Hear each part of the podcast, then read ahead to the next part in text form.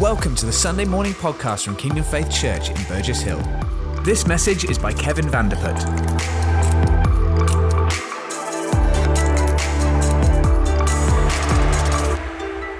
Thank you, Jesus. He's good, eh? And He's moving in our midst, right? And He wants to move through each and every one of us as well. And I believe that this morning.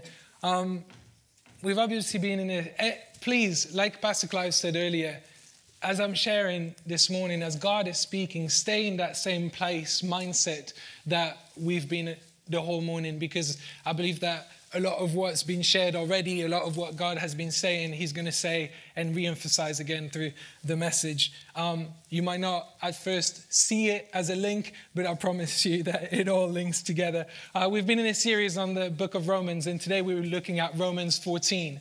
Um, now, we're going to let the word do the work a bit. And I'm actually going to read the whole chapter. Um, and then um, we'll go from there. Is that all right? So if you want to turn to your Bible, Romans 14.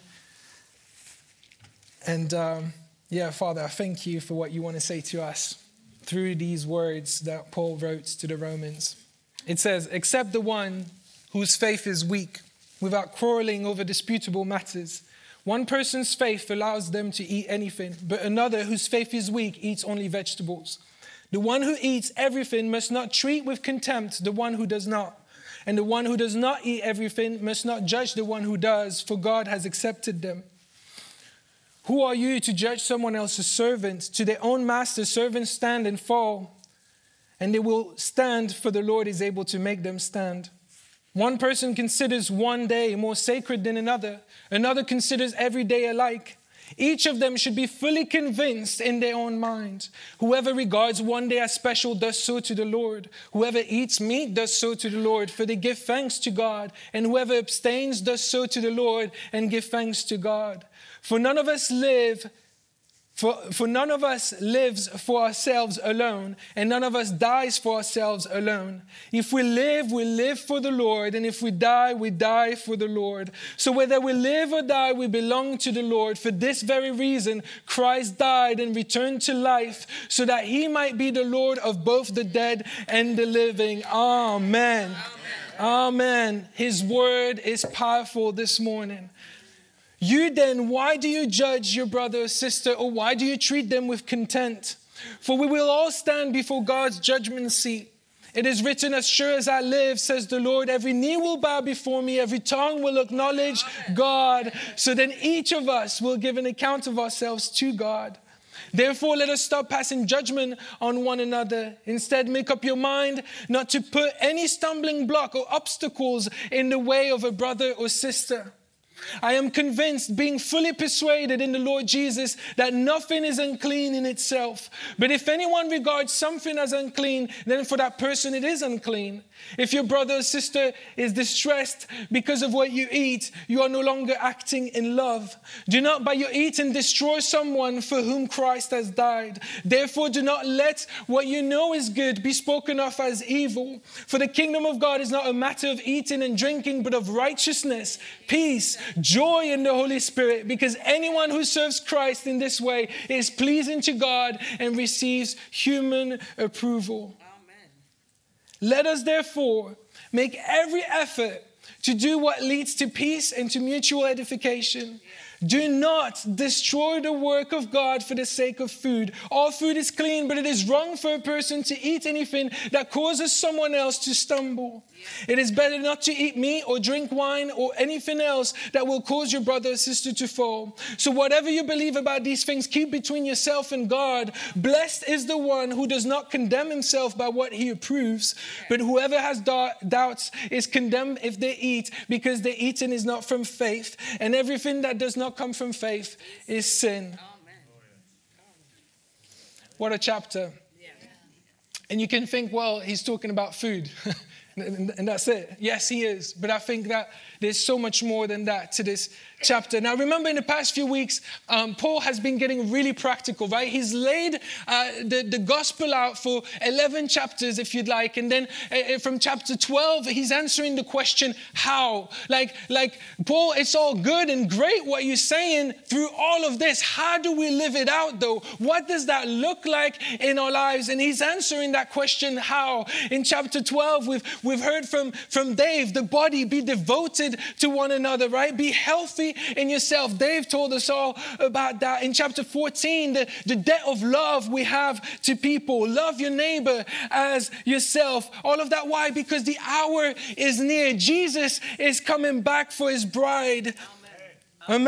Amen all of that is happening for when, when we talk about governments and and and and uh, and all of that do not behave like the world does right? All of that we heard about last week and now chapter 14 and if you've been following closely there's an underlying thing throughout all of these chapters 12 13 14 even before but in the practicalities of things the underlying factor is love is love, right? Because God is love and, and Jesus was the embodiment of love on earth. We are called to demonstrate that love in everything we do. And yes, Paul is talking about food in chapter 14, but really he is talking about love the need that we have and the, the duty that we have to love one another. He's using practical examples that, that maybe were causing tensions at the time in the context of the Roman church to say, this is the way you should act. This is the way you should behave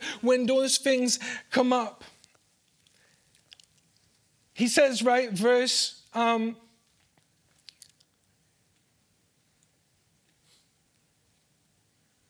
15. If your brother or sister is distressed because of what you eat, you are no longer acting in love. Do not by your eating destroy someone for whom Christ has died. Later on, he says, Let us therefore make every effort, effort, effort, effort 19. Let us make, therefore make every effort to do what leads to peace and to mutual edification. Do not destroy the work of God for the sake of food. Paul is saying throughout the whole chapter, don't be stumbling blocks become stepping stones, right? If you remember anything from this, is our lives need to become stepping stones for all of the people around us, right? Let us not be stumbling blocks in any way. Paul is saying, whatever your heart is saying about those issues, don't become a stumbling block to your brother or sister. Let us become stepping stones. Let us show and demonstrate that love in everything that we do, in everything that we are. Now, I don't want this, this message to become about the weak and the strong. And, and are we weak or are we strong? And, and maybe we're right in the middle. Maybe sometimes we're weak, maybe sometimes we're strong. It's not an us versus them message. God, through the Apostle Paul, is calling to unity. In all of it, he's saying, Come together, of both the weak and the strong, all of everyone, come together in, in the whole chapter, in the beginning of chapter 15. Now, Sharon and I are parents, right? It's very recent, 10 weeks old baby. It's great. We love it. But as a result, there are things we do because we have a child that we didn't do before. We behave now differently. It changes everything, right? Um, I didn't believe it until it happened, but it really does change everything. We go to bed hours before we used to. We don't sleep at night. There are things we used to do that we don't do anymore because we have a little one, right? Soon enough, he'll be crawling. Soon enough, he'll be walking. And then I hear that they grab every cable, they touch everything around. So you need to move everything around the house. You put some things away. But why do you do that? Because you love your child, right? You put those things away, you reserve some things for later, you change the way you are maybe on some matters, you adapt because of the love you have for your child and you want what is best for him. And eventually, as your child grows up and matures, you can reintroduce some of those things. You can speak in love and disciple them in a way that they understand hey, I don't need to grab everything every time, I don't need to put, pull on the TV cable or whatever it is. You understand what I'm saying? As they grow up, as they mature, as their understanding grows, we then act differently again. The responsibility is on us. And because we are loving, we want what is best for our child. Hopefully, you can see the imagery between that example and what the chapter is talking about. In verse 1 of the chapter, Paul is saying this accept the one whose faith is weak without quarreling over disputable matters. Now, the word there, accept, is translated from the Greek word prosem. Ah, I practiced a lot, but I still messed it up. Proslambano. Do you want to try and say that with me? Proslambano. No, you are not trying to say it with me. That's okay. That word appears three times in that whole chapter, and then verse 1 of chapter 15 as well. Here's the definition though prosambano is used to describe God's gracious acceptance of man and also man welcoming other man into their society. It can also mean to take hold or grasp of something or someone. Prosambano can mean to accept the presence of a person with friendliness, to welcome, to receive hospitably, to receive into one's home or circle of acquaintances. Can you see where I'm going with this? This chapter is all about love, how we love people in our community. But then, as I was reading the definition of this prosambano business, I realized that it's not just about accepting, as in maybe we can see as tolerating the people around us. Yeah, we accept them, they're there, we tolerate them. This is much more than that, right?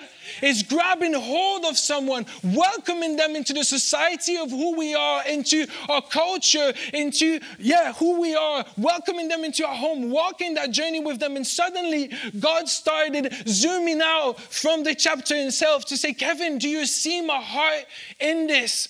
And I believe that actually God has been speaking all throughout and eh, the chapter, the chapters of Romans and, and changing our hearts and preparing our hearts for what He is about to do in the, this next season.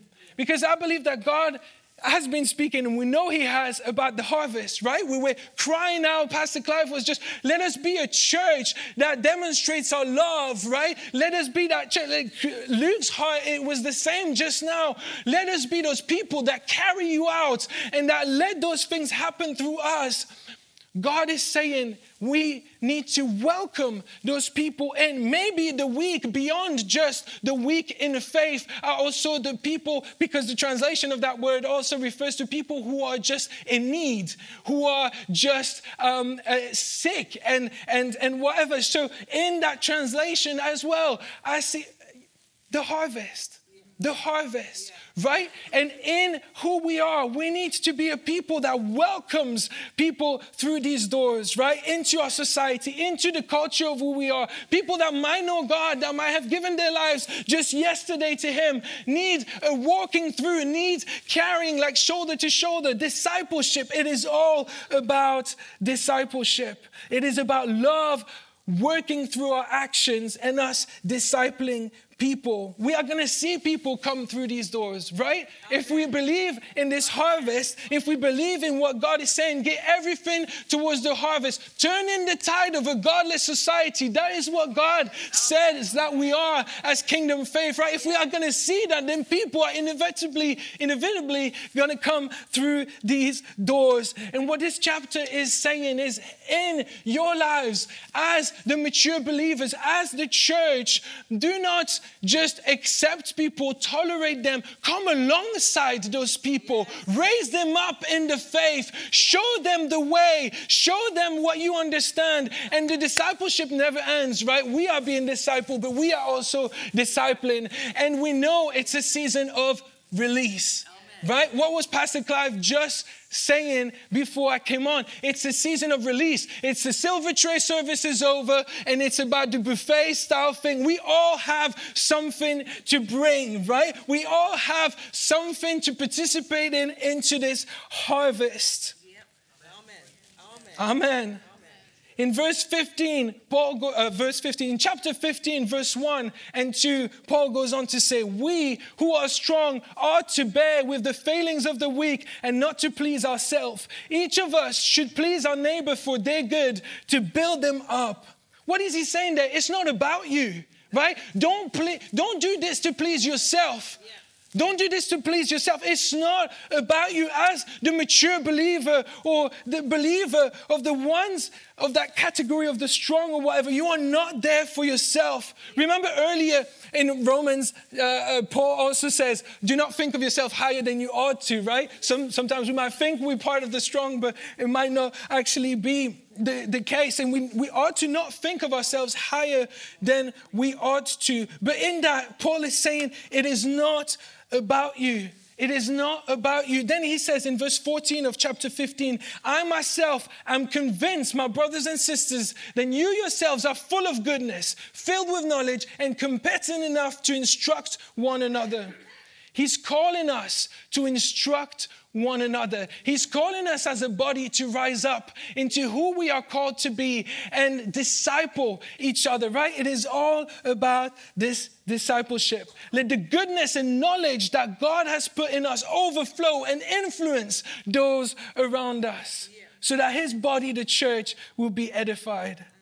And so, yes, to a certain extent, it's not about you. It's not about me. It's about all of the others. And don't get me wrong, God still wants to speak to you, still wants to work in you, still wants to do all of that. But there comes a point in each of our journeys as Christians where it's less about me and God and it starts becoming about what God wants to do through me to impact all the ones around me right? And I believe that today, that is what God is talking about. He says, Look out, look out at the people, look out and see how you can welcome them into the society of who we are, how you can teach them, because we all have something to share. We all have something to impart, right? You have the fullness of God inside of you, the fullness of His Spirit inside of you. If you have stayed in, on these seeds for long enough, there is a deposit of the Holy Spirit in each of us. And that is longing to come out, right? Luke was saying, hey, you got to speak out. You got to speak out. And in our lives, we need to speak out on a Monday, Tuesday, Wednesday, Thursday, Friday. We cannot be a church that stays silent. And that deposit is going to come out. Amen? Amen? Amen. We all need to play our part. And we know we've been praying as a leadership, and the words that keep coming back is release, release, release. The buffet thing, release. Through the body, God wants to do something. Sharon had a word when we were praying about getting ready for multiplication. Multiplication, right? Multiplication looks like something. And it doesn't look like just some people doing something. If we want to see what multiplication look like, I'm going to show you really quickly for the sake of time, we're going to do this differently. But let's suppose that we start our journey with one person, right? Toby, do you want to stand really quick? So, Toby is one person, realizes what all of this means, and realizes that, man, I need to take hold of this, right? I need to take someone under my shoulder. I need to become a stepping stone to someone, whether they've just given their life to Christ or beyond that. Maybe they don't know Christ yet, but they have a journey to walk, and I'm going to walk that journey with someone. Clive, do you mind standing up? Is that all right? And Clive, uh, ironically, becomes that person that, that Toby takes under his shoulder and walks that journey with. Now there are two people, right? But two then continue to do the same thing, right? So two become four. Caroline, can I ask you to stand? Could you stand as well? Is that all right? So we got two, and then could you guys stand as well? We got four. Now, can you see how quickly the group is expanding? Now, for the sake of time, we're going to work in rows, right? So if the rest of that row, can you guys stand? Is that all right? And then we got one, two, three rows. Can the next three rows stand? One, two, three. So the last row at the back, you can stay sitting. Now, if everyone starts doing what Toby has started doing and teaching and empowering them to do, then can you see how quickly that whole thing happened? Now, we got one, two, three, four, five, six. Now it would go two, four, eight, 16, 32, 64, you're good at math and you know the rest. That's the multiplication. For the sake of the, of the illustration, we're going by rows, yeah? So we got one, two, three, four, five, six rows. So six become 12. So if you guys at the back want to stand and then all of you here will stand, and then we got about 12 rows. Now, all the middle row stand. Look at how quickly that happened. Now, if these people start doing the same thing and realize, man, I got something to give in this, let me welcome someone into my home. Let me teach something that God has taught me to others, like Luke just did. He imparted something to the body this morning because of what God, it wasn't about him. Yes, God did something in him, but it was that so that he could release and bring it back and transfer it to others, right? And so if all of you start doing all of that, well, all of you can stand, and all of you watching in church in the home can stand as well, because that's how quickly multiplication works. But notice two things Toby is still standing, yes. right?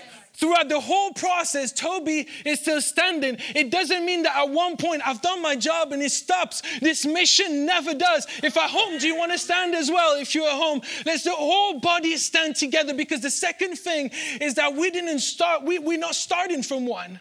We're not. Look at how many people are in this room alone, plus the other congregations, plus the people at home right now. We are st- starting with a hundred, with hundreds of people.